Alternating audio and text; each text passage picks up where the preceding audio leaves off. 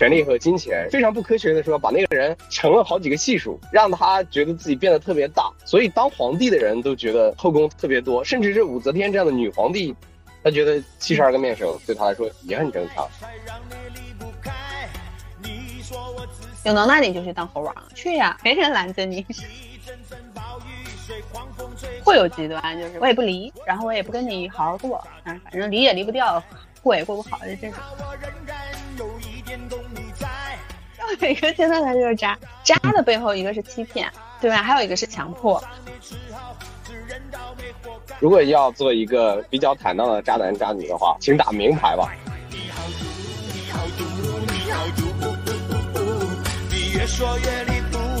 我我们今天的主题是关于你遭遇过的那些渣男渣女，把你被渣的那些事儿给我们分享出来，然后让我们快乐快乐。我叫黄晶，然后我是时间心理的创始人。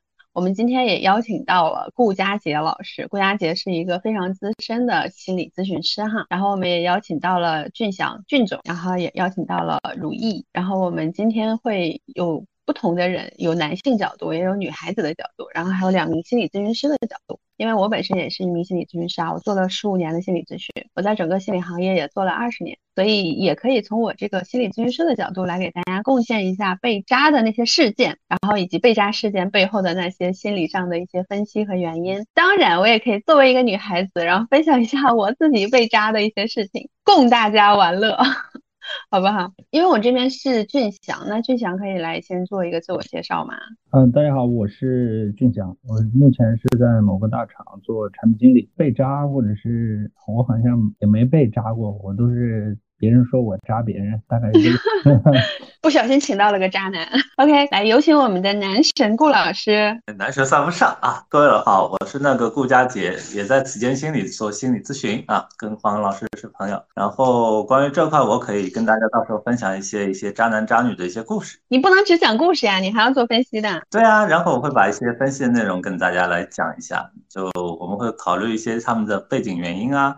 一些那个，因为我是搞精神动力学派的，那也会帮大家分析一下，它可能涉及到原生家庭啊、早年创伤之类的问题。好，我明白了。老郭来了，老郭来。我是做商业地产投资的。好，如意小姐姐。Hello Hello，大家好，我就是如意。今天就是过来听一听，就顾老师和黄老师来讲一讲渣男渣女背后的一些对吧分析的原因，让我让我学习学习。然后我身边也有一些朋友，然后我也听过他们就是给我诉苦啊这样子。然后我刚好也可以把这些事情啊分享给大家。那我们一起来探究一下背后的原因。那你自己被扎和扎过别人吗？那肯定有的了。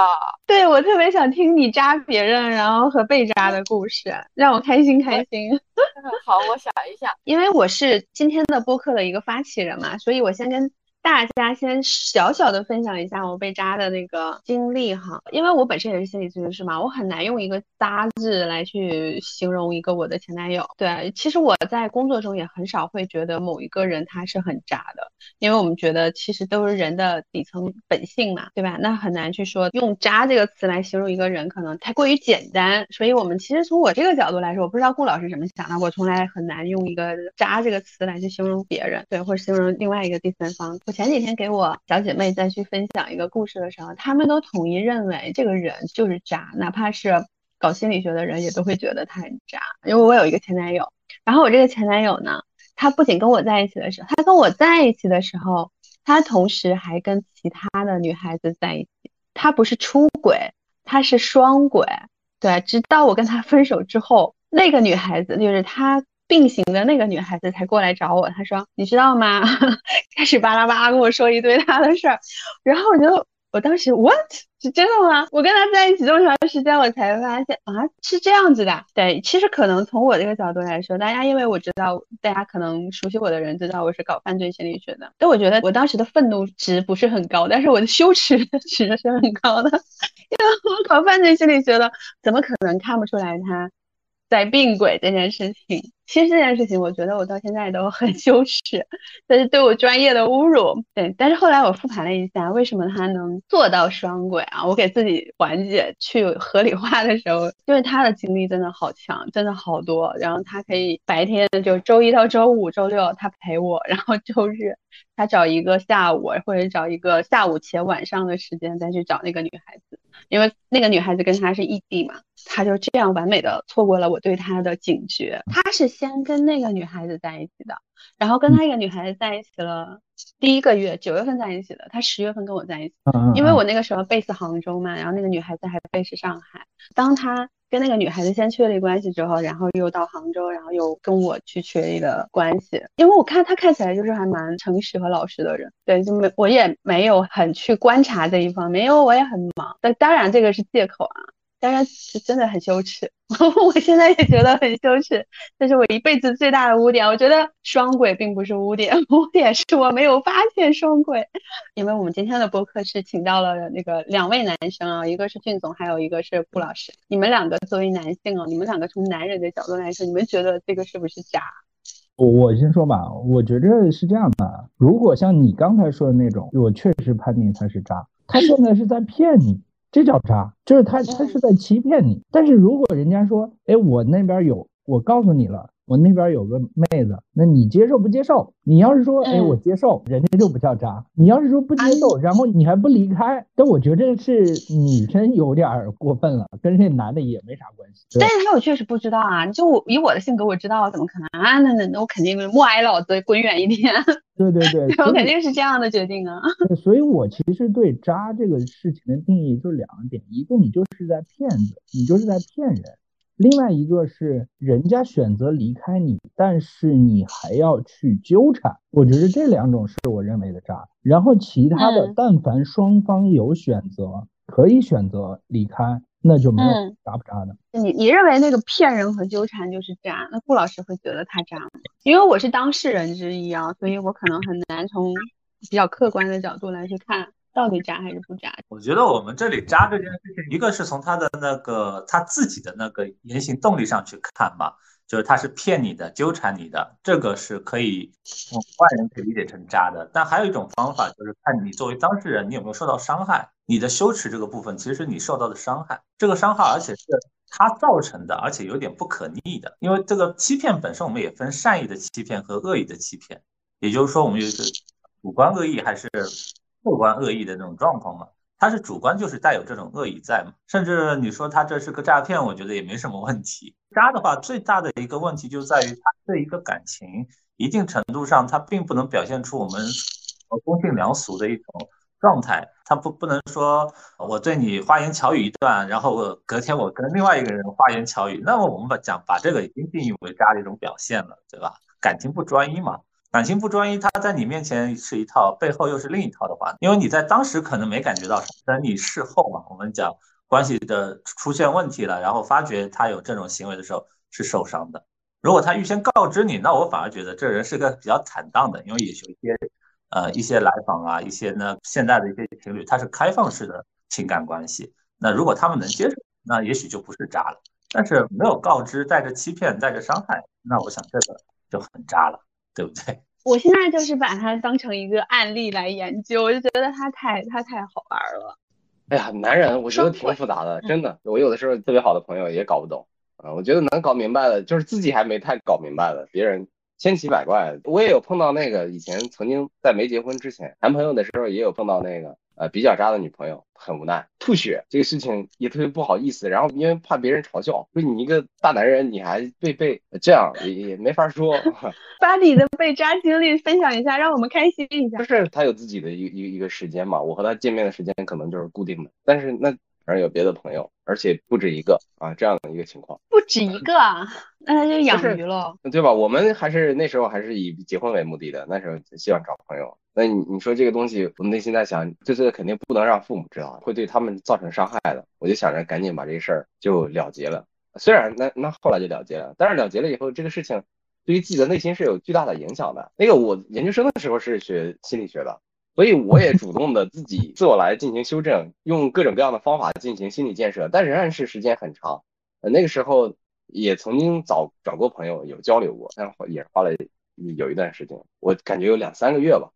才过来那个劲儿，我就补充一个观点，我的一个事情的回头的看法啊，现在的看法，因为这个事情已经有十几年的时间了，那当时影响还比较大，这个那个大劲儿有影响有两三个月，小的劲儿吧，就比较低的那个劲儿，影响了我感觉有三四年，嗯，但是后来呢，嗯，慢慢的确实是想明白了，我意识到一个事情，就是，呃，一这不是谁的错，就是一开始其实大家没有沟通明白，没有沟通明白的时候呢，都觉得对方还挺好的，但是那些底层的东西，也有可能就是他认为，对于他来说可能认为没有必要讲的，对我来说可能认为，就我的底层是不言自明的，对吧？就是想结婚的，那找子找女朋友，但是这些底层的东西没有明白的前提之下，其实造成了一个自我损伤。我对他可能有一个期望，其实人没有必要是哪个样子哪个样子，人就是各种各样的。我在想，如果要是我那时候有现在的心态的话，可能会不一样，可能会最起码也可以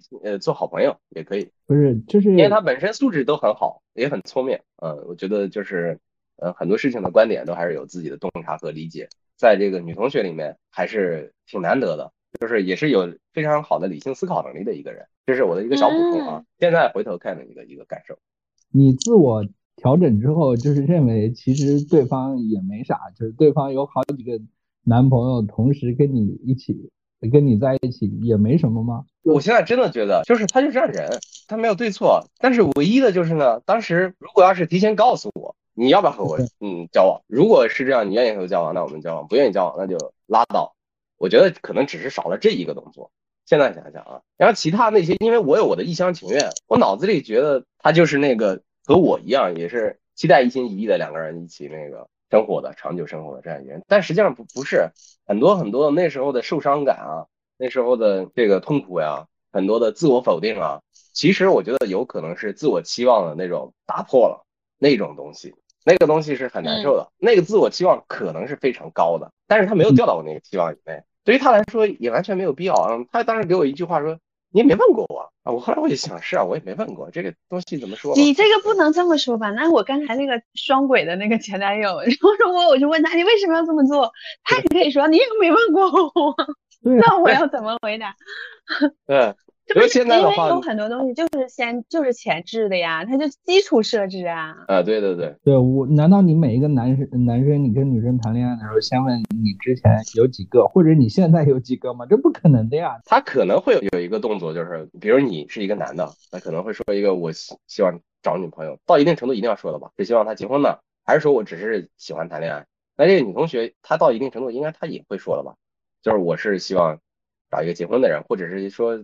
找一个谈恋爱的人，这个东西是应该是可以说的。我这个前男友，我刚开始跟他在一起，其实我不太想跟他在一起，因为他比我年纪小。对，我觉得对比我年纪小的人，我可能比较那个跟不上趟那种感觉。对，所以当时我有跟他说，我说这个，我说我还没有 ready，就准备好去进入到一段这样的一个关系里面。然后他说那可以先试试。对，然后他说这句话的时候，我就觉得那既然可以试试，就意味着他其实应该是单身的状态。对，所以。对，就都是在 猜嘛，大家互相就都是在猜测这个事情。那你说，我还真得确认一下啊！你说了这句话，我还要跟人家确认一下。哎，你真没有吧？你别骗我，哎、你要有，你可以 说。真的是太我以前的时候，我觉得就是那时候小幼稚嘛。那如果假如我现在就是从头开始，嗯、那我一定我就敢问一下，就非常坦诚的问一下，没什么。还有一个就是，因为我们这些人可能就是这个年龄。就是到了这个段了，大家在年轻的时候，他就是那样的一种认知和价值观。嗯，可能现在年轻人不是这样的，我觉得，有可能这九五后对吧，零零后和我们的这个逻辑根本就不一样。当然是的，他们觉得呃，就算你有男朋友，OK 啊，我无所谓啊。我这边有呃小朋友是这么说的，说是只要对方有情绪价值，就是对方还能给我带来情绪价值，那你随意，就是你外面找几个都没关系。然后或者你怎么做都没关系，但是呢，呃，就是别带病，你别乱来。然后对于我，我就只在乎那个情绪价值而已。然后我当时也很不理解，我说是你能接受吗？他说那他还有情绪价值啊，如果他真没有了，那就直接结束了就完了嘛。对，对情绪价值也挺重要的。你说年轻他年轻的人啊，年轻的时候又没钱，又长得又一般，对吧？然后又没有什么地位，然后又没有什么其他的精神上的一些引领的能力。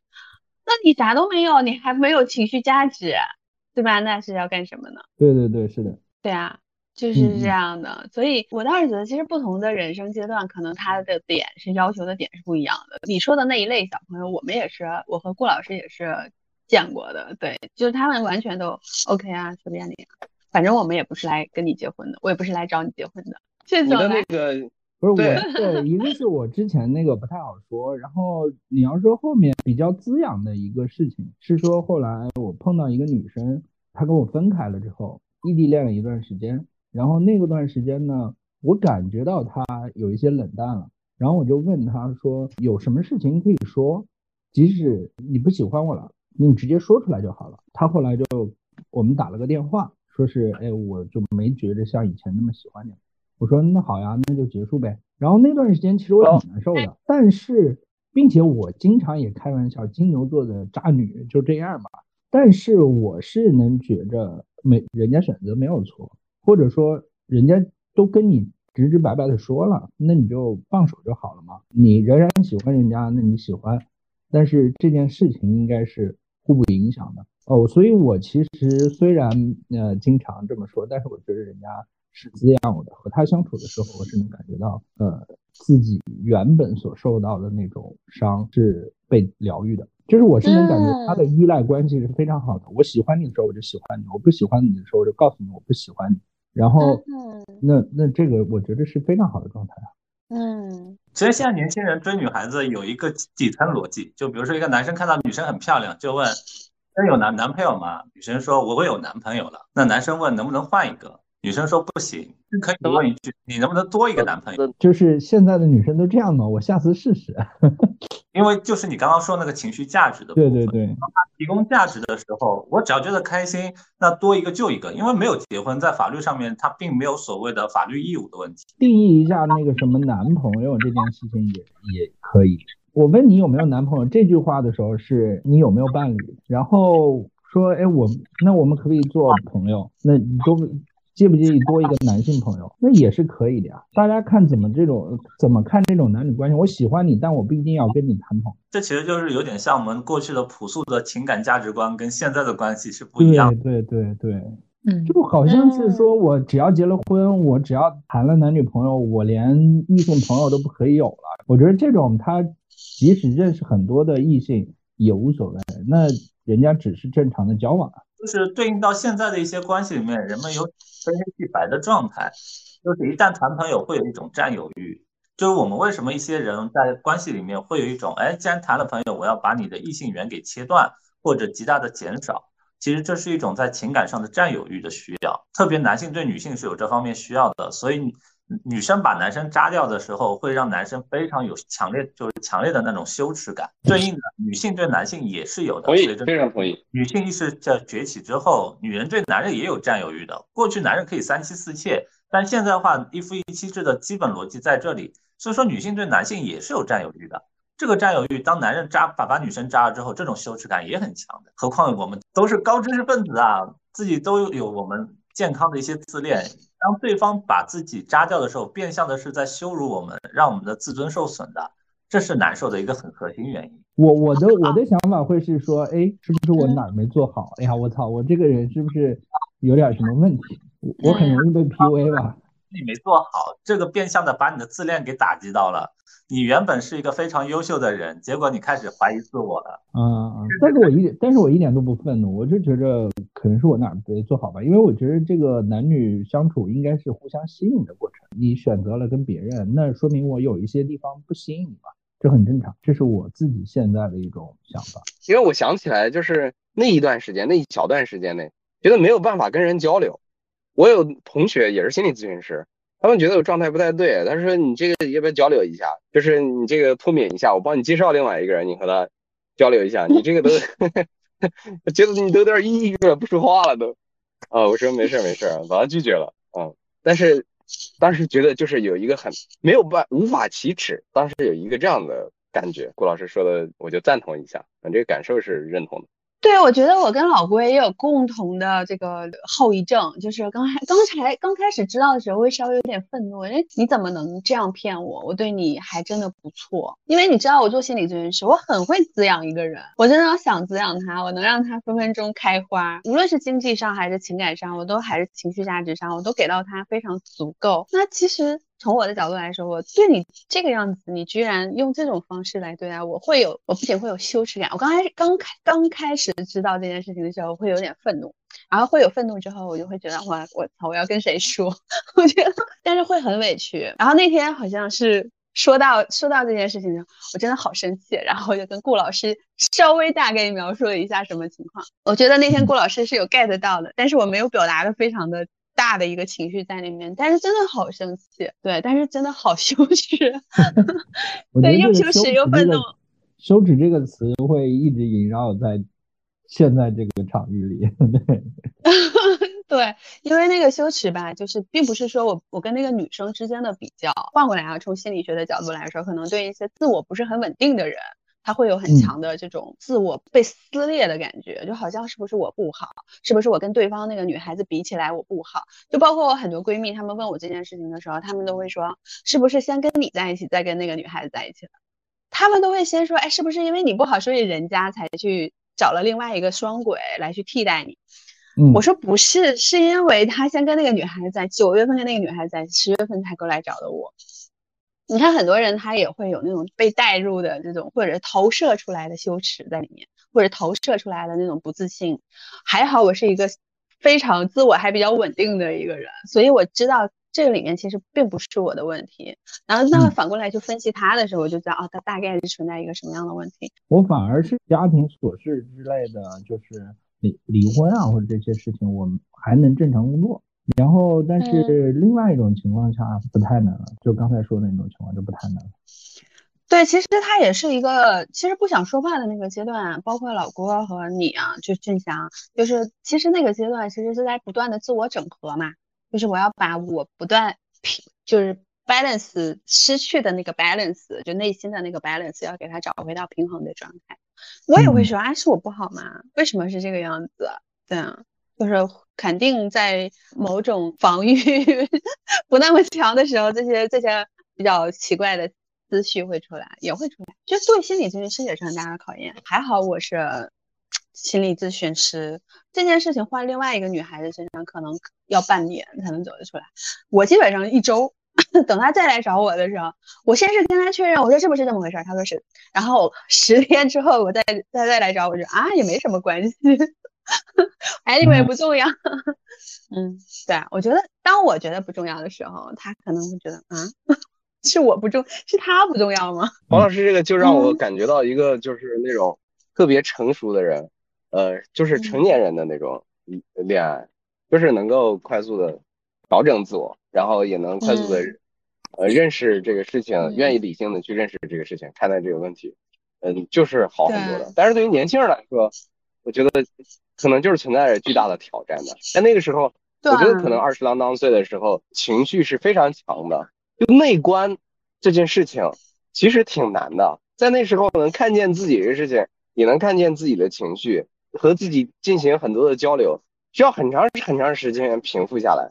然后自己尝试着努力去做一些交流，但是刚交流了没几句，那个情绪光又升起来了，其实又没有办法去去进行那种深入的自我沟通了，然后又需要平复很久的时间，这个循环往复很久。我有的时候，我现在回头看看，要是那个时候有现在哪怕成熟度的百分之五十或者百分之六十也行，我觉得那个时间都会缩短很多很多。他的那个最猛的那个劲儿有两两三年，呃，两三个月。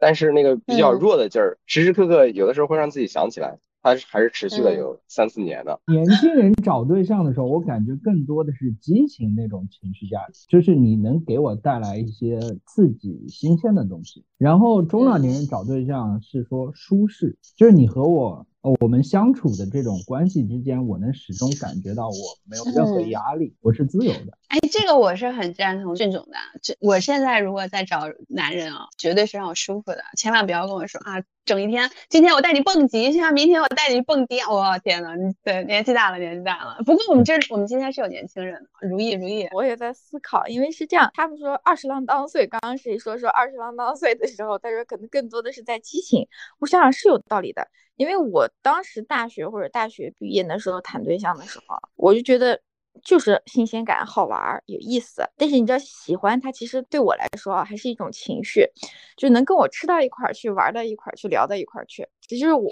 我我当时选择男朋友就就就处得来，开心。换句话而言，又是对我来说又是一种情绪。那么只要是情绪，他过了个几个月，他那个新鲜感就没了，你就觉得这男孩子没有意思了。那这时候你身边再出现一个有意思的，那你可能。就不是说本意要去伤害这上面那个男孩子，那可能就是觉得想要换一个完了。你在集奥特曼吗？人家集一个扔一个，集一个扔一个。你要知道哪个包适合你，你一定是买了很多的包。你要知道哪哪种衣服适合你，一定是买了大量的衣服之后试来试去，你才知道哦，原来这种风格才是我的风格。所以。我二十郎当岁，就是还是在试错的过程中。刚才这个言论特别像渣男渣女的言论，你需要见识过很多之后，你才能变成稳定的状态，你才能不渣，就那种感觉。对，但是这不是我说我故意，我就要去为了伤害你，然后我要去干一些就是很恶心的事情，就是我不是这样的，我真的是觉得就是这个我没见过，就跟。我没吃过这种菜，然后我又换了一道菜，就是就就这种感觉嘛，新鲜感还是新鲜。那你觉得我前男友这事儿，你觉得他渣不渣？我们年轻人，我们零零后没有特别强的那个道德这种的，道德都不讲了吗？就我今天中午吃一个川菜，明天晚嗯今天晚上吃一个粤菜，就这种感觉嘛。但都两个我都挺喜欢，两个都挺好的。各有各的好，对不对？一个养胃，一个带来味觉上的刺激，那两个我都想要嘛。话我以前曾经有一个那个男性的朋友，我们篮球队的一个哥们儿，倍儿帅一个哥们儿，他那时候他就换好多女朋友，在大学的时候，然后我就以。实实在好奇，我们就问他这个事儿。这个姑娘也特别好，那个姑娘也特别好，哪个你都应该抱住她，你就不撒手了。你为什么换了这么多女朋友呢？他说：“哎呀，这个世界上好姑娘太多了。”他说：“真的不是我不喜欢哪个，其实我都喜欢。”对，想起来这个话，对，就这不就段正淳吗？对吧？那我爱哪个的时候，我都是真正真专一的呀。我就是为了这个女生也可以死，为了那个女的我也可以死，就是这种感觉。人家是真爱啊，人每一个都是真爱啊。对对对对对。但是如果说，哎，这里面说起来，你说段正淳是不是渣男？金庸笔下第一大渣男啊。对啊，你去找哪一个女生说，如果你碰到一个段正淳那样的，他爱你的时候，他真的可以为你死。然后每一个女生她都是可以为你死的，那你觉得他不好吗？他其实也挺不错的。新闻上看到说，东北吧有一个小伙儿入狱了之后。他的那个女朋友结伴，就是组团去看他。人家每一个女朋友都觉着要跟人家这个人白头偕老，就永永远相爱。但是说起来，就是说他们每一个人都觉得他爱我的时候，他是真的爱我。他所有的事情给我的情绪价值足够高，这就很强啊。这这种我觉得也不叫渣，人家都已经明摆到那份上了。因为恋恋爱的话，你谈恋爱恋爱，它肯定是以体验为主，体验感，对吧？你体验的过程让你觉得很舒服、很开心，那就够了呀。你就算老老实实绑一个人一直过着，你到最后你不一定很舒服。但是人家至少在那一段过程中，他是让另一半他是有一个体验享受的，他是觉得很舒服的。嗯，是的，是的，我我我挺同意这个事儿。这个就是看活在当下。我有时候会觉得，就是我没本事，我有本事的时候，我也不想这样。孙正淳也没告诉他老婆，但是他老婆都知道呀。因为他处理的好嘛，他他对对对，这个能力去让他们达到一个平衡吧。嗯，哎，这个顾老师，你觉得啊，从这个为什么会有这样的动力呢？因为其实你说我没有吗？我有没有这个能力去同时 hold 住几个男生？我觉得我有，但是我没有这个想法。那个区别是什么？就是你让我同时去找几个男生，其实我我其实桃花也蛮茂盛的，就是但是他们给我放发射信号的时候，我不会给他们反射一个我是可得性的这个信，对，就是我没有欲望同时要 hold 住几个男生，我觉得还好累啊，事事儿这么多，这工作这么多，哪有时间去搞这么多男生？其实关键问题就是成熟的人之后，他有工作有其他事情之后是会累的。感情的一个简单对你来说更加有吸引力，而不是复杂多变。因为像如意说的那个部分，第一，在年轻的时候，人是有一个性的一个需要。我们过去讲是心理学家会用一个词叫利比多嘛。其实简单来讲，就是在那个时间段，很多的注意力都在情感上面，他选择更多的人，更多的伴侣，这是一个常态。那动物界正常来讲，它也会到处去寻求适配的伴侣。比如说这呃，我们楼楼下如果说养猫养狗的话，你会这狗子在外面找，它也会到到处闻啊，看看哪条狗是适合。你是说他们是？没有，你是说他们是吗？人。我说人和动物在这部分其实是一致的，只是人会用理性和文化来包装一下这个部分。另外，像如意前面讲买包的部分，当时我有冲动想要说两句。其实如意那个部分呢，如果说我们是我们有想的包，但是我不知道哪个包适合自己，很多人的做法不是去买下来去试，而是什么？是在店里面试。就有点像相亲一样的，在相亲的那个场合里面相了一下，觉得不适合就换就行了。但是有些渣的那个部分呢，它不是试，它是什么呢？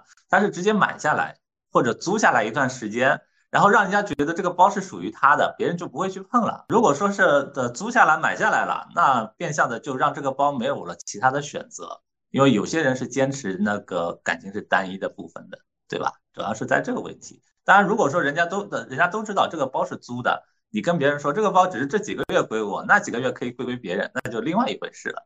就是我们有的时候开放式的、明确的，比如说像现在，那我我举一个不太恰当的例子，就是那个名媛拼团，一双丝袜二呃是十几个人还二十几个人拼着穿，是不是一个一个性质呢？对吧？所以我这里可能会想到一件事，嗯，大家都的，因为前面讲到一个羞耻感的部分，我也把我的一个羞耻抛出来。其实羞耻这东西很有意思，我们觉得羞耻，我们也许可以欢迎这个羞耻进入到我们的感知里，因为羞耻的东西表面看上去跟我们的呃感知有关，但更多的是跟我们的价值观有关。小时候我们建立的是个刚性的价值观，所以一旦做错事，那个羞耻感的的教育对我们的影响很大。但是等成熟之后，那种羞耻感会慢慢的降低，或者说我们开始对他的那个敏感度会下下降下来。比如说有人觉得在那个讲台上演讲是件羞耻的事情，或者暴露自己的一些挫败，暴露自己的一些过往是羞耻的。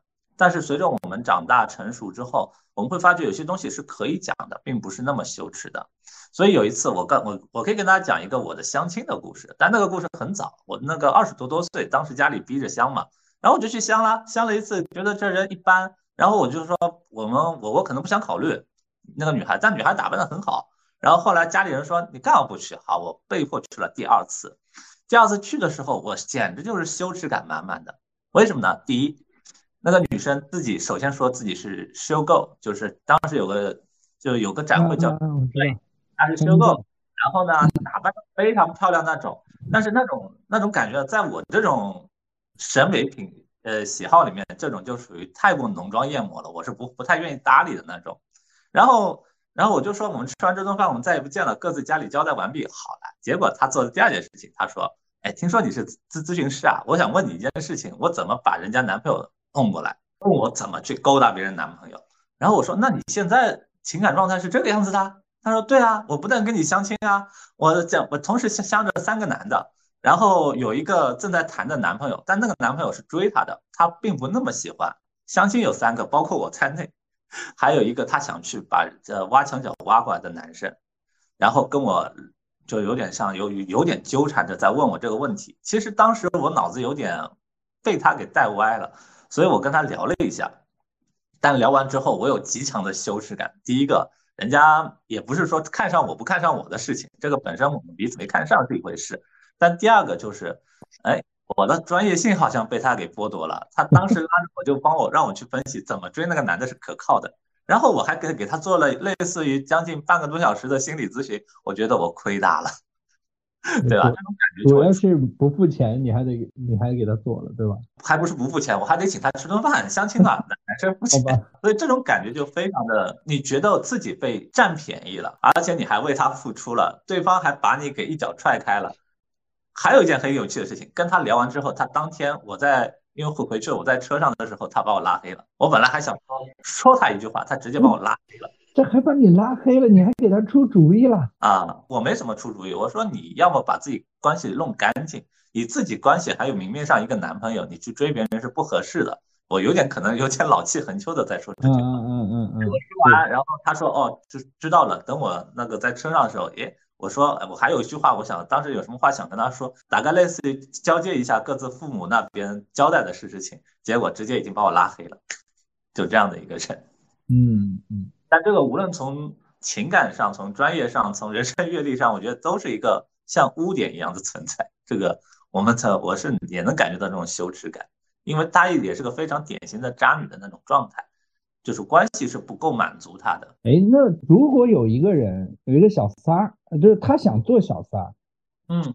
然后他去追一个，就刚才那个挖墙脚，要要把别人挖过来，那你觉得他算不算渣？有很多时候我们会说小三就是不道德的。如果说咱们回到说今天渣男渣女人，小三算不算渣呢？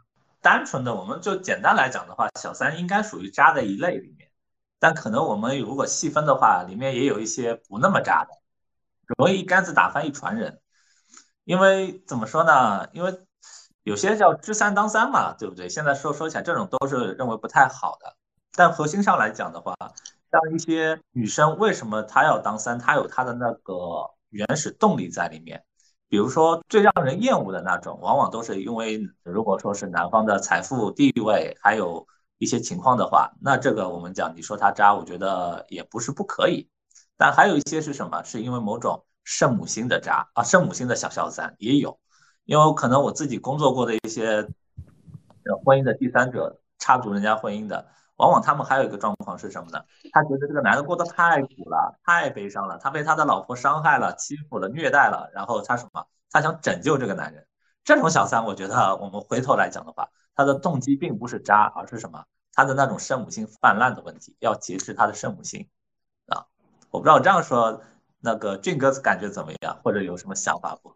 没有，我其实对于这件事情，我我反而觉得渣的其实跟这个追求这件事情没关系。就我追求你，然后我又回到了刚才说的纠缠。我追求你，那我其实就不叫渣，因为我喜欢你啊。然后你你优秀，我喜欢你这件事情很正常。然后但是对方是否接受这件事情，代表的是对方对于自己家庭的一个观念。如果回到嗯，就咱们说心理学上客体分离的这这个概念的话。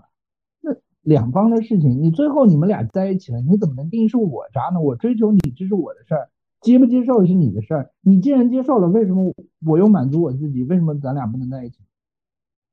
所以，我我我是这么想这件事儿，就又回到我刚才我最初说的那个纠缠这件事儿，才是最渣最渣的表现。就我纠缠你非不行，你们家必须得家破人亡，我跟我在一起，我觉得这种不合理。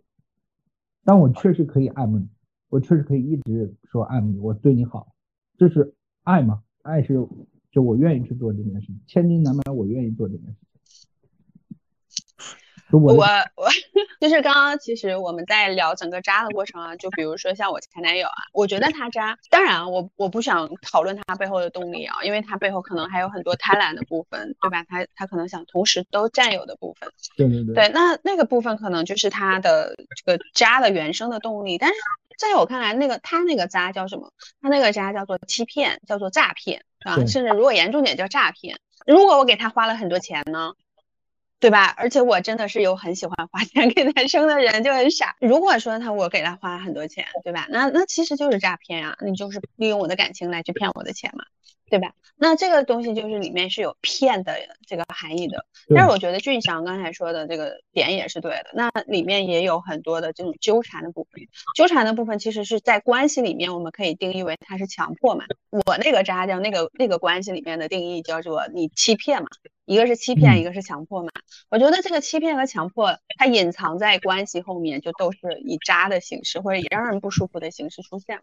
爱是以跟我确立关系为目标吗？还是爱以以你自己的在这个单纯的付出为目标？我让你付出了吗？你没有，我没有让你付出，你在一味的付出的这件事情，这个时候就叫这个时候就叫纠缠了。对，这就叫纠缠，就是你的爱的形式可以有多种。就我可以说对你好，然后或者说我们在一起相有一些事情让我偶尔照顾一下你，但是如果让你觉得不是了，然后我也没有纠缠你，但你不能阻止说我内心里是喜欢你的呀，也就是类似于这种，我倒觉得人家不是，人家可能是真爱，只不过是爱上了一个不该爱的人。然后对方如果是做这种呃，就是接受了人家，然后还隐瞒着自己的老婆，或者是隐瞒自己老公，那叫啥？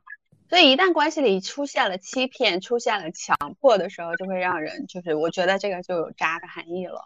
对，对，就我们现在就是想讨论到底什么叫渣嘛？那是不是你像刚刚有零零后进来嘛，对吧？零零后就觉得啊，那其实我就是在绩优啊，我就是在试错啊，我就是想都要啊，我有什么不对，对吧？那没关系，就是在你这个关，你这个想绩优还是想想试错，只要你的背后没有欺骗，只要你的背后没有强迫的部分，我觉得都都还好，牌都要打的就是明白一就轻一点，而不是说要把人搞死的地步。嗯嗯嗯嗯，是的。哎，黄老师这个突然让我想起来一个点，就是确实是好像萨特和波伏娃，没有人说这两个人是渣男渣女。以他们的量级来说，我觉得多少人的可能都不叫个事儿。可能是不是因为他们就是完全坦诚的、公开的跟人的交往，他就是明牌他就打明牌。对我我是这样的人，你愿意和我交往吗？我觉得萨特和波伏娃他就是开放式啊，你不能说你有老婆，然后你不告诉我你有老婆，你来跟我谈恋爱，然后以结婚目的为谈恋爱，然后欺骗我，那个就那个就是渣了，就是里面有骗就不行了。对，因为萨特和波伏娃他们两个都是哲学家嘛，对啊？当然他们也是我们存在主义的 流派的 创始人之一。对，那所以他们之间也，他们给我们的这个启示就是就是就是东西可以打明牌。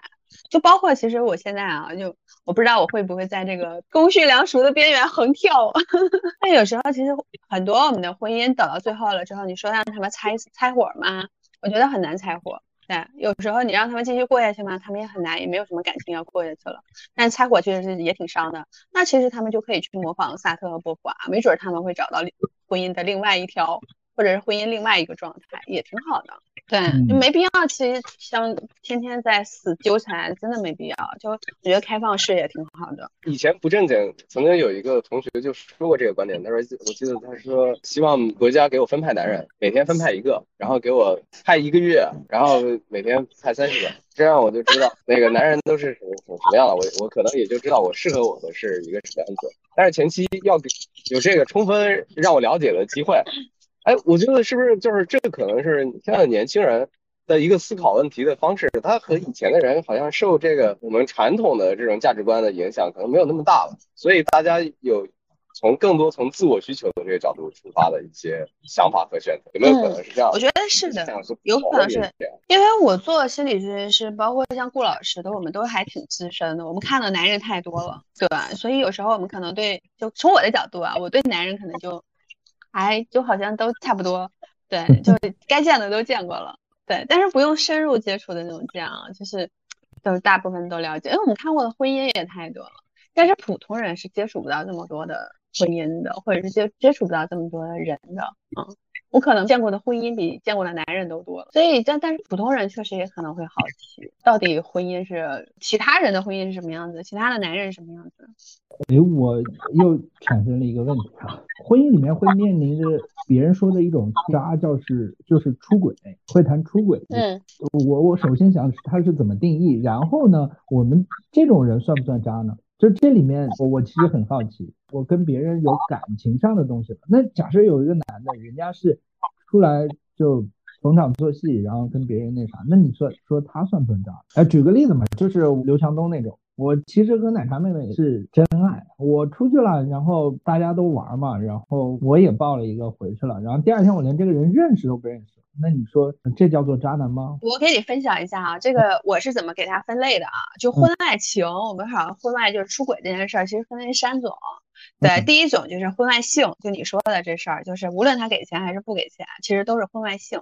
他在婚外找的是那种就是释放一下。但是呢，其实因为我采访过很多男孩子啊，就是包括顾老师，我也问过他这个问题，我说真的会有这个，因为我不是男生，我不知道那个那个欲望来的时候到底是一种什么感觉。对，真的会有那种嗯，就很想，就很想，就很想，所以我必须得马上立刻要用。钱来去买一个这样的一个交易的这个东西嘛？但是很多男生给我的回复是，他说，嗯，那个，我曾经有一个朋友，他跟我说，他说一天二十四小时，我大概有二十三点五个小时都在想跟女孩子跳舞干开心的这件事情的。当他跟我说的时候，我就会觉得挺痛苦的，这件事情真的挺痛苦的，因为你没有办法 focus 在该做的事情上，你每天都要想着这事儿，我就很能理解为什么会有一些人他一定要去买。然后还有第二种，他的婚外就是出轨这件事儿呢，叫婚外情，就是他一定要，因为对方可能会提供给他很好的情绪价值，给他很好的情感上的一些补充，比如说给了他很多安全感，给了他很多价值感。对，那这个时候可就是这就叫婚外情。但是回时间久了，你会发现其实会发生到第三个阶段，叫婚外爱。关于爱的时候就会变成什么呢？就是相互亏欠。比如说你跟你的合作伙伴，对你跟你的一起在外面又成立了一个家，然后对方可能还会给你生孩子，你们又孕育了一个孩子，对吧？那这个时候就会相互亏欠。那亏欠的时候，你就再也分不开了，因为我不知道欠了你多少。它不是一笔交易，它不是像婚外性的时候，它会是一笔交易。我给你钱足够了，大不大不了一晚上几千块嘛，对吧？我多给一点也可以。那婚外情，我可以给你一笔精神补补补偿费，我可以给你个十几万，对吧？但是到了婚外爱的时候，你真的就算不清楚我到底欠你多少多少东西，没有办法用数字钱来衡量的时候，那个时候就很难分开了。所以婚外是有婚外情、婚外性、婚外情、婚外爱三个不同的深入等级的，所以要看。你说的是哪一个阶段？到哪一个阶段它叫渣？到哪个阶段它就是渣？渣的背后一个是欺骗，对吧？还有一个是强迫。那你觉得他在这个地方他是他有什么？他有欺骗吗？有强迫吗？还是他对原配是发生了，对吧？如果说是他老婆那边他是很受伤的话，那我觉得他自己家庭都没有照顾好。其实我不知道我有没有这件事儿，就我的这个价值观是在这里面有没有横跳在。道德的边缘横跳啊！我的想法是，你真的想出去玩，还是要把自己的老婆孩子到照顾好，嗯，就把老婆孩子照顾好，就是或以及不能只周。就是州官放火，不许百姓点灯。完了，我肯定是在道德旁边 横跳了。你看顾老师的表情，对啊，如果真的就你想啊，他他天天想这事儿，他他解决不了，那这个时候那就只能开方式了。你没看过一张图，说是男生的那个大脑里就百分之九十八，其实。一天经常会花就飘到那儿去了，经常会。我就是对这个事情是有困惑的。其实我们经常有的时候会有一种感觉，真的是你会忙到就没有时间和和家里人沟通或者交流，真的会会很很夸张的到这个程度。有的时候，就是那个时候你会觉得别人因为以前有交流问题，他们说谈朋友啊，这个什么东西，我说我的天呐，我说你谈个感情是多么浪费时间的一一件事情，多么消耗时间。我说不如我们好几个人一起开会。大家效率又高，那个对吧？我们的感情链接也也也什么了？要不你老婆怎么放心你呢？对啊，他动不动就要开会，这事儿就根本就不会发生任何事情。其实我觉得这事儿顾老师能解能解释，他是什么什么的升华，对吧？就是因为你的人生追求目标性已经明确了，更多的理理想化的，然后你的目标定在那边，所以你的注意力全在那，全在你的工作上，还有你的事业上，自然而然那方面的需求就下来了。而且工作一定程度上把你的精力消耗了，也就没有那方面的一个动力在了。因为有些时候，有为什么我们过去中国古人男对男人的要求就要有事业心啊，要有什么？我其实从我现在工作经验来讲。变相的让男人把自己的精力消耗掉一些，免得一天到晚在外面在情情爱爱上面是嗯，就是浪费时间，有这种感觉在。哎呦，你这话让我想起来那个，我看《中国合伙人》里面当时说那个俞敏洪的那一段，说这个人为了工作到连性生活都已经不要了，我就觉得他已经很夸张，很还是有点吓人的。但这是现在很多人的常态，一些家庭里面经常会有一些男性，他有百分之四十到五十的来访者的家庭里面是零性生活。就没有性性生活，他们就可能一年都不能不一定有一次的那种状态，因为就是会男的可能目标不管是婚姻情感的基础还是怎样的，到最后他们都会有一种处于没有夫夫妻生活，就是就各过各的那种感觉。然后呢，也有可能表现的是两方都没有出轨，都没有渣的现象，但是就是这样子就熬在那里，熬到孩子长大等等离婚的那种状态，好多都这样。如果是真是这样，这比他们外面都有朋友还可怕，我觉得。对，是的呀。不是，我觉得你不要看，你不要看心理医生所出呃做出来的这个案例数量，因为幸存者偏差到他那儿的时候，对，肯定是有问题才去他那儿的。合理的我们是有幸存者偏差的，大部分的状态其实还是就是过得比较平淡中也有小的波折，大概率都是这样的。但是会有极端，就是我也不离，然后我也不跟你好好过，啊，反正离也离不掉。过也过不好，就这种。就是还有一个例子，就是我见过有那种做那个投资的券商里面、证券公司里面，有交易员的角色，因为每天要不停的下单撤单。当然也有现在有一些机器机器买入了机器交易的，但是也有很多的需要靠人判断的。他赌对了一把就他就可以大赚，赌错了嘛，那他可能就是对吧？要赌上自己的职业声誉了。我和他们交流，我就有一个感受，他们就是觉得这个东西这个事儿太刺激了，每天就活在看这个数字大幅度的这个涨停中间、涨跌中间，男朋友变成了一个。他觉得谈感情、谈恋爱对他没有什么，呃，情绪上就缺乏波动，没有别人能说的那种特别刺激啊、特别各种惊喜啊、意外啊、什么开心，他这种需求下降了。这这个是不是也是一个正常的，或者是还是反常的一个现象？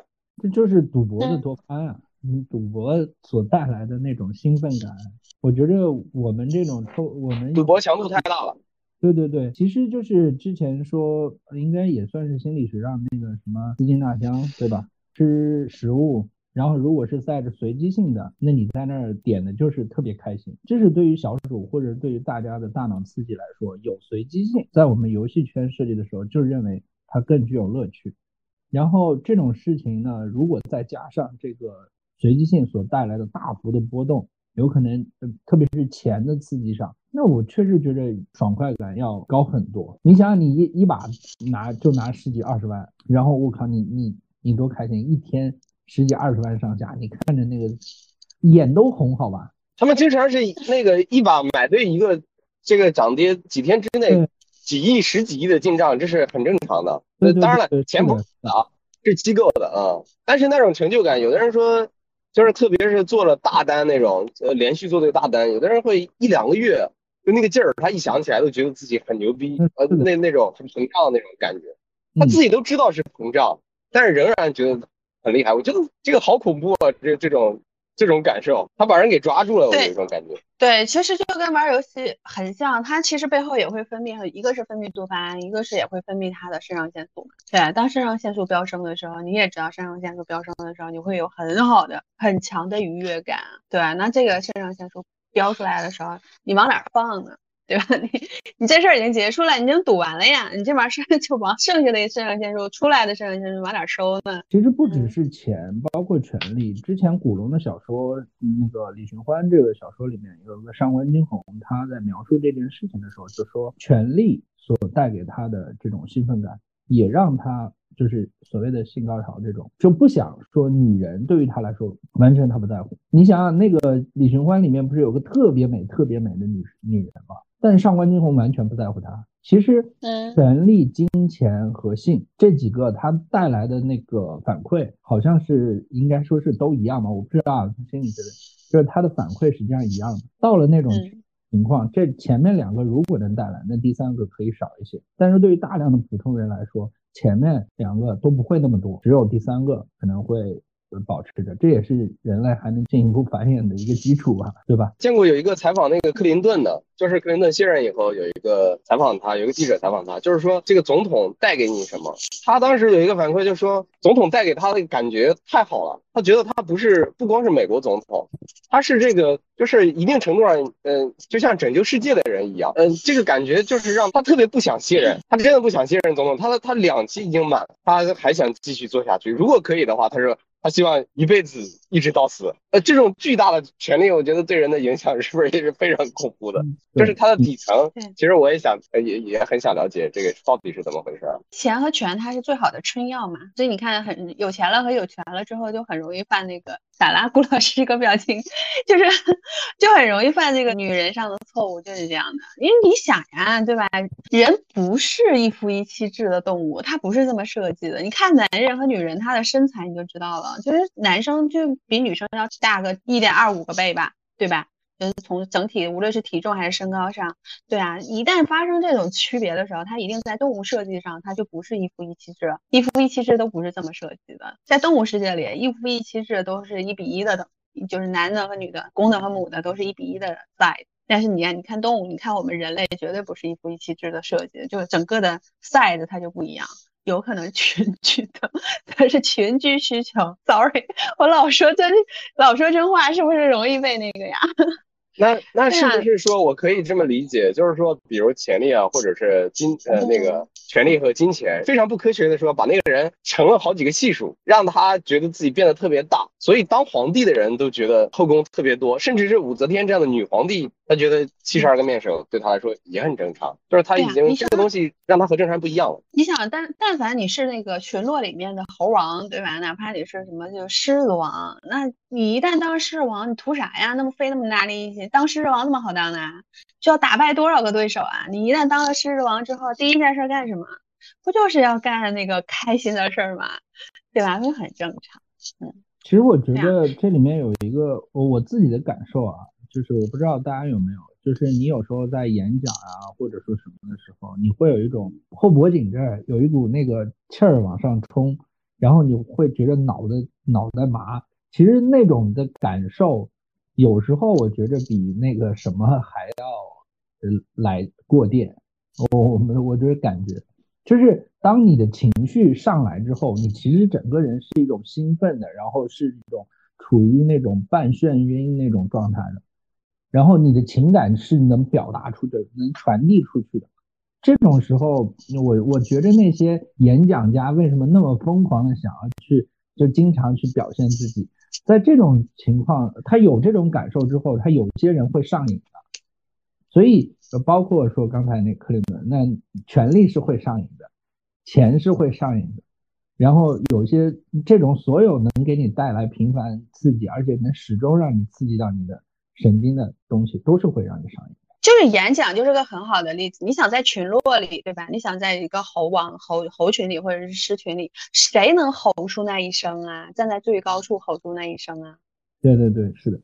那一样的道理嘛，就是一定是猴王，一定是 king，对吧？一定是老大，对对啊。所以任何一个群体里面的老大，都是都是指很让女生 头晕眼花的。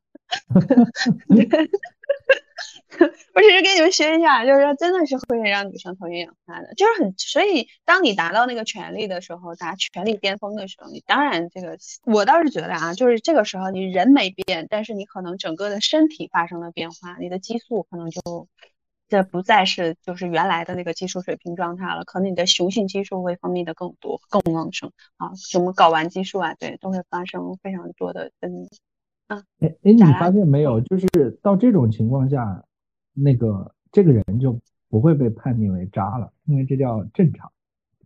就是没有从不是不是，我觉得这不是这我这个不能千万不能这么说，因为这个这个东西，其实我跟你说一句话啊，就是说，比如说。我刚才不是说了吗？人不是一夫一妻制，对吧？很多男的会说，你看黄老师都说了，人不是一夫一妻制，所以我渣是合理的，根本不是这样状态。如果啊，真的你同意人不是一夫一妻制，假设现在没有一夫一妻制，你看你还找不找得到媳妇儿？是啊，我我同意这点。对呀，就是所以是，如果你成功到一定程度，然后这个人所有的就是那个渣。实际上会有些人会把它合理化，就是哎，你看，人性，对对对，不是所有人，对，对他也不是所有的人，嗯，你只是能把它合理化，就能解释，嗯。对对，但是渣的背后，就你你之所以为人，还还有那个部分，就是你不能去欺骗别人，你也不能去强迫别人嘛，对吧？不然你就有能耐，你就去当猴王去呀，没人拦着你。那你要是真能拿出权，你拿出来了，人家愿意，然后这叫交易嘛，这也无所谓。但是你要是说强迫人家说你不怎么样，我就怎么怎么样，这就这就不行，这就叫渣。对吧？所以网上经常说思聪的女朋友就很少有闹纠纷的或者什么的啊，对啊，对啊。对于他来说，他打的是名牌，经济上有补偿也比较充分，对方来说是可以理解的。对啊，对啊，对啊。所以现在真的我，因为我们我和顾老师都是搞心理学的嘛，所以现在就是很多市面上也会有教女生怎么去上位呀，怎么变捞女啊，怎么捞到男人更多的钱呀，怎么在男人最爱你的时候让他花钱给你啊。其实这个就是诈骗嘛。那还有的就是你你要还有。的人就教 PUA，怎么让男生在最快的时间能睡到一个女生？那我觉得这个东西也真的好邪恶。那你其实就是换一种不用强迫的方式，用软强迫的方式，用精神控制的方式来强迫对方跟你发生关系嘛？其实这个也很渣呀。前面在讲到这一块，我刚刚是在在讲那个俊哥刚刚提到的那个，就特别后面那那个感觉，包括权力、金钱、性这个部分。马斯洛和那个卡尔罗罗那个罗杰斯那边，他们经常有一个概念叫做高峰体验。人有的时候是为了人的一生都在寻求一种高峰体感，这个其实就像一种变相的刺激。因为比如说性里面有个性高潮的体验，如果说能体验到的话，会有一些人性成瘾；而权力上面得到权力的巅峰，得到权力的那种高峰体验的话，依然会权力成瘾。金钱也是一样，就像前面郭总讲的那个部分，其实这个都是成瘾性的部分，因为人在寻求这种快乐的部分很多。而同时还有一件事情在后面隐隐的推动着大家这个，不管是渣还是干嘛，它有个动力叫做繁衍焦虑。尤其是男性的繁衍焦虑，那黄老师的听了之后什么感觉？因为那个繁衍焦虑，男女其实都有，但女性的话有过一个孩子，或者说结婚之后相对来说是稳定的，但男性不一样，女性的卵子总数是有上限的，是总量有有质的，但男性这方面相对来说它的量会更大一点，因为它是就是从动物性的角度来说，精子永远是以量取胜的，不是靠质取胜的。它是通过量来保证那个受精的可能性，也就嗯高达和那个繁衍的可能。那么这还是以性的角度来说，但到人的话，男性在除了性的部分，他还会有什么呢？我自己的衣钵传承啊，我的那个理念的理想的传承。所以有些人在后面为什么他要转变成追求事业、追求权利，是因为我希望我的名声能够打造出去，我希望那个有自己的一份工业。然后能够被传递下去的这个部分，所以也慢慢的会出现一些人，他的一个渣是干嘛呢？他表现出来的是，我想把自己的部分更大的去扩散化，其实这是潜在的另外一个部分，当然这是动力学的解释了。所以黄老师那边讲到的那个部分，我觉得我这边做一点补充吧，其实也没别的。好，俊霞，你会你觉得呢？我们觉得我今天我觉得跟你们俩跟你们几个讨论的时候会。嗯，比较清楚，因为其实，在讨论渣还是不渣，男男的渣，男的怎么渣，女的怎么渣的这个过程之前，我其实也没有对渣有很好的一个概念，但有的时候，永远隐隐约约觉得，就是这行为他就是渣的。放谁身上，他都他都觉得他渣，对。但是有时候我们又又作为心理咨询师，我们又觉得，哎，不应该用一个渣字来去概括，一个那么复杂的人性，对。但是这个时候就会需要去寻找到那个背后的那个真相，那个真实是什么？那个真实就比如说我们刚才讨论出来的两个点，对，一个是这个背后可能会存存在着一个欺骗，那这个背后可能会存在着一个强迫。那无论是欺骗还是强迫，你放在动物界里面。它也是一个自然法认定它就是不对的，嗯嗯。所但是你学法律，你肯定是知道自然法会认定它就是不对的。比如说 murder，对吧？杀人，它也是自然法认为它是不对的。那其实，在自然法。体系里面，你欺骗和强迫也都是不对的。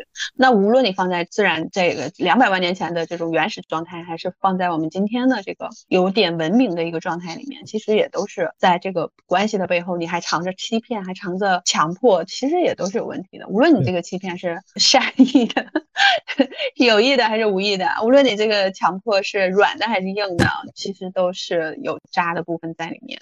对，是的，是的。个人觉着，就今天咱们的讨论还是挺有意思的，因为我们之前不正经研究会也讨论过一期，然后大家也是对于这个渣男渣女、海王海后聊了很久。其实我这方面的经历不是很多，但是呢，看过或者是反思过这件事情，然后我自己的判断也就像最开始说的，主要是这两点，其他我认为从客体分离的角度来说。是可以分离开的，别人的事是别人的事。如果你能，你们想要相爱，那么一定是双向奔赴。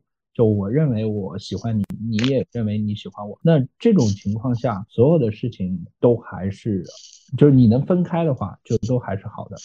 但是如果说你发现你做的这件事情是在影响别人，是在不论是通过欺骗还是强迫的方式，强烈的影响着别人，那我觉得就是渣的表现。所以这个还是坦诚吧。当到了现在这个时时间，或者是现在这个世界，大家什么都能接受，但是如果不坦诚，你如果不去呃以一种叫做更直白的方式去和别人交互的话，我觉得是不是很好？我是想起来那个上次和吴正念讨论的时候，和这次有一个特别大的区别，就是因为上次当时也有那所谓的渣男渣女啊，就是主动站出来现身说法来来来，呃，表达这个事情，让大家普及。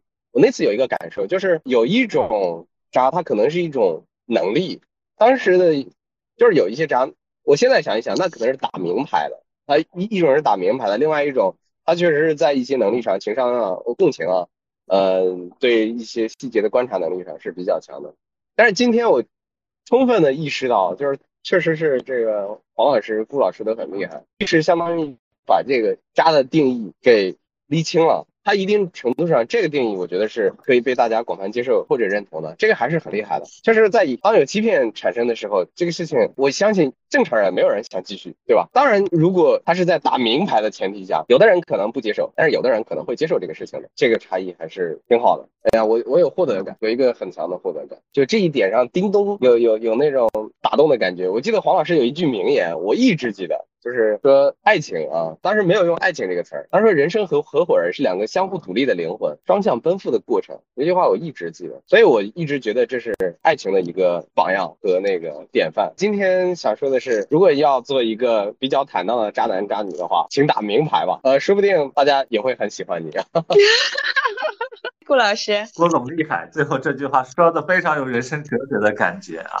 因为对于渣男渣女这件事情，做咨询的时候，我们是以包容为主的啦，呃，管他是渣还是不不渣的，管他是受伤还是不受伤的，也许他们背后都有一种心智上的不成熟。因为随着我们慢慢成熟之后，我们会知道。渣其实也是非常消耗精神和代价的。人越成熟，其实也会越稳定，越知道跟在一起是舒服的。如何是就说白了，不渣其实是对自己的一个很好的疗愈。换句话说，我刚刚说真实坦荡的时候，在想，哎，有的时候我们很多身边的人，也许是伪君子、假圣母，假设是这样的，他们都往往需要去面对的很多的问题是。我必须去假装出一个好的部分，反而让自己很累，那还还不如就就是开放的关系，或者说。我需要更多的那种，就算是异性缘也好的，那让他的自己这个部分放开来讲，人家能接受，那么这个渣造成的伤害来讲，那相对来说是比较少。就像我刚才说的，我跟大家今天讨论了之后，我好像对渣从这个本质上来讲，好像有一个更深刻的一个认知了。我觉得确实有渣这个东西的，而这个渣一定是跟自然法状态下的那些伤害、那些欺骗，然后以及强迫这件事情是相关的。所以这个东西可能，如果一个关系里面它存在了这个东西啊，存在了欺骗，存在了强迫，我觉得它是跟渣是相关的。但是从另外一个角度来说，就是作为一个受害人哦，呵 呵就是哎，黄老师你也有今天啊，那个 对我也是受害人。那受作为一位受害人来说，其实我会感谢他们，就感谢他们曾经渣过我。对，其实我觉得我有好几个前男友都不太就是。分开的时候不太愉快，但是我并没有觉得他们渣，就是大家各有所需。他可能在我身上得不到他想要的东西了，那分开，大家就是就是分开，很正常。但你你伴随着这样的一个欺骗，甚至以后还想在我身上去获得其他的收益的时候，真的是挺让人觉得很无语的。对，而这个渣，就刚才顾老师也在解释，可能是他还不够成熟。所以我觉得这个有可能并不是他不够成熟啊，有可能是他太过于成熟了，他在这件事情上用他这种欺骗和强迫的方式，他收益了太多，可能在他的成成长过程中他有成功经验，所以他会把这个成功经验用在他以后的关系里面，或者甚至用在他的事业上面，我也不也是有可能的。你那些那些所谓的教授，他们在强迫、软强迫他们的学生的时候，你说他们不够成熟吗？我我不信他们不够成熟，他们不要太成熟啊，手段成熟，年龄成熟，就是这样啊。其实我觉得背后是有很多的贪念，然后那种贪念又没有办法通过正常手段去收获和收割，所以他们就用了一些欺骗和强迫的手段。对，这其实在我看来就是。代表正义消灭你，代表月亮消灭他。对，其实我可能会有这种这种，就是无法赞同他们这种这种欺骗和强迫的手段的，对吧？这是我的一个这个这样的今天收获啊。嗯，对，但是也还是很感谢他们扎过我，让我对这个东西是有更深刻的认知的。老郭他说那个就是，哎，我特别我也不能再赞同，我觉得特别好，就是你有事儿你跟我说呀，问题。一我同意呢，万一我比你还喜欢呢，对吧？可以呀，那有什么不可以的呢？对，人性也没有那么狭隘，人性也没有那么宽广，对吧？大家都就是你说出来，大家讨论讨论，没准我同意呢。好，今天聊的又开心又有收获，然后我们也很，我也很，我个人很期待，看看以后有没有什么其他的议题，然后我们还可以再去讨论，好不好？嗯，然后大家收获感特别强，特别感谢这个两位专业的老师，还有金总，感谢感谢。哎，主要是我今天会有一点，会有一点不清醒，我感觉我是不是今天主要是从开头，可能是从我前男友，就是前面那个很渣的男友开始的，所以搞得我今天有一点不是很清醒的状态。嗯，但是我跟大家说啊，正常的咨询师都是顾老师那个样子的，我是非正常的哈。好的好的，我觉得挺好的，我觉得我们的聊天还是又专业又有。有趣的，好呀，那我们今天就先到这里，然后祝大家周末愉快，好，拜拜拜拜拜拜拜拜拜拜拜。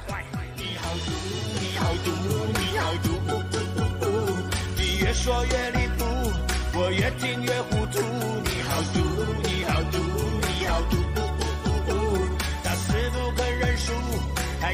肯。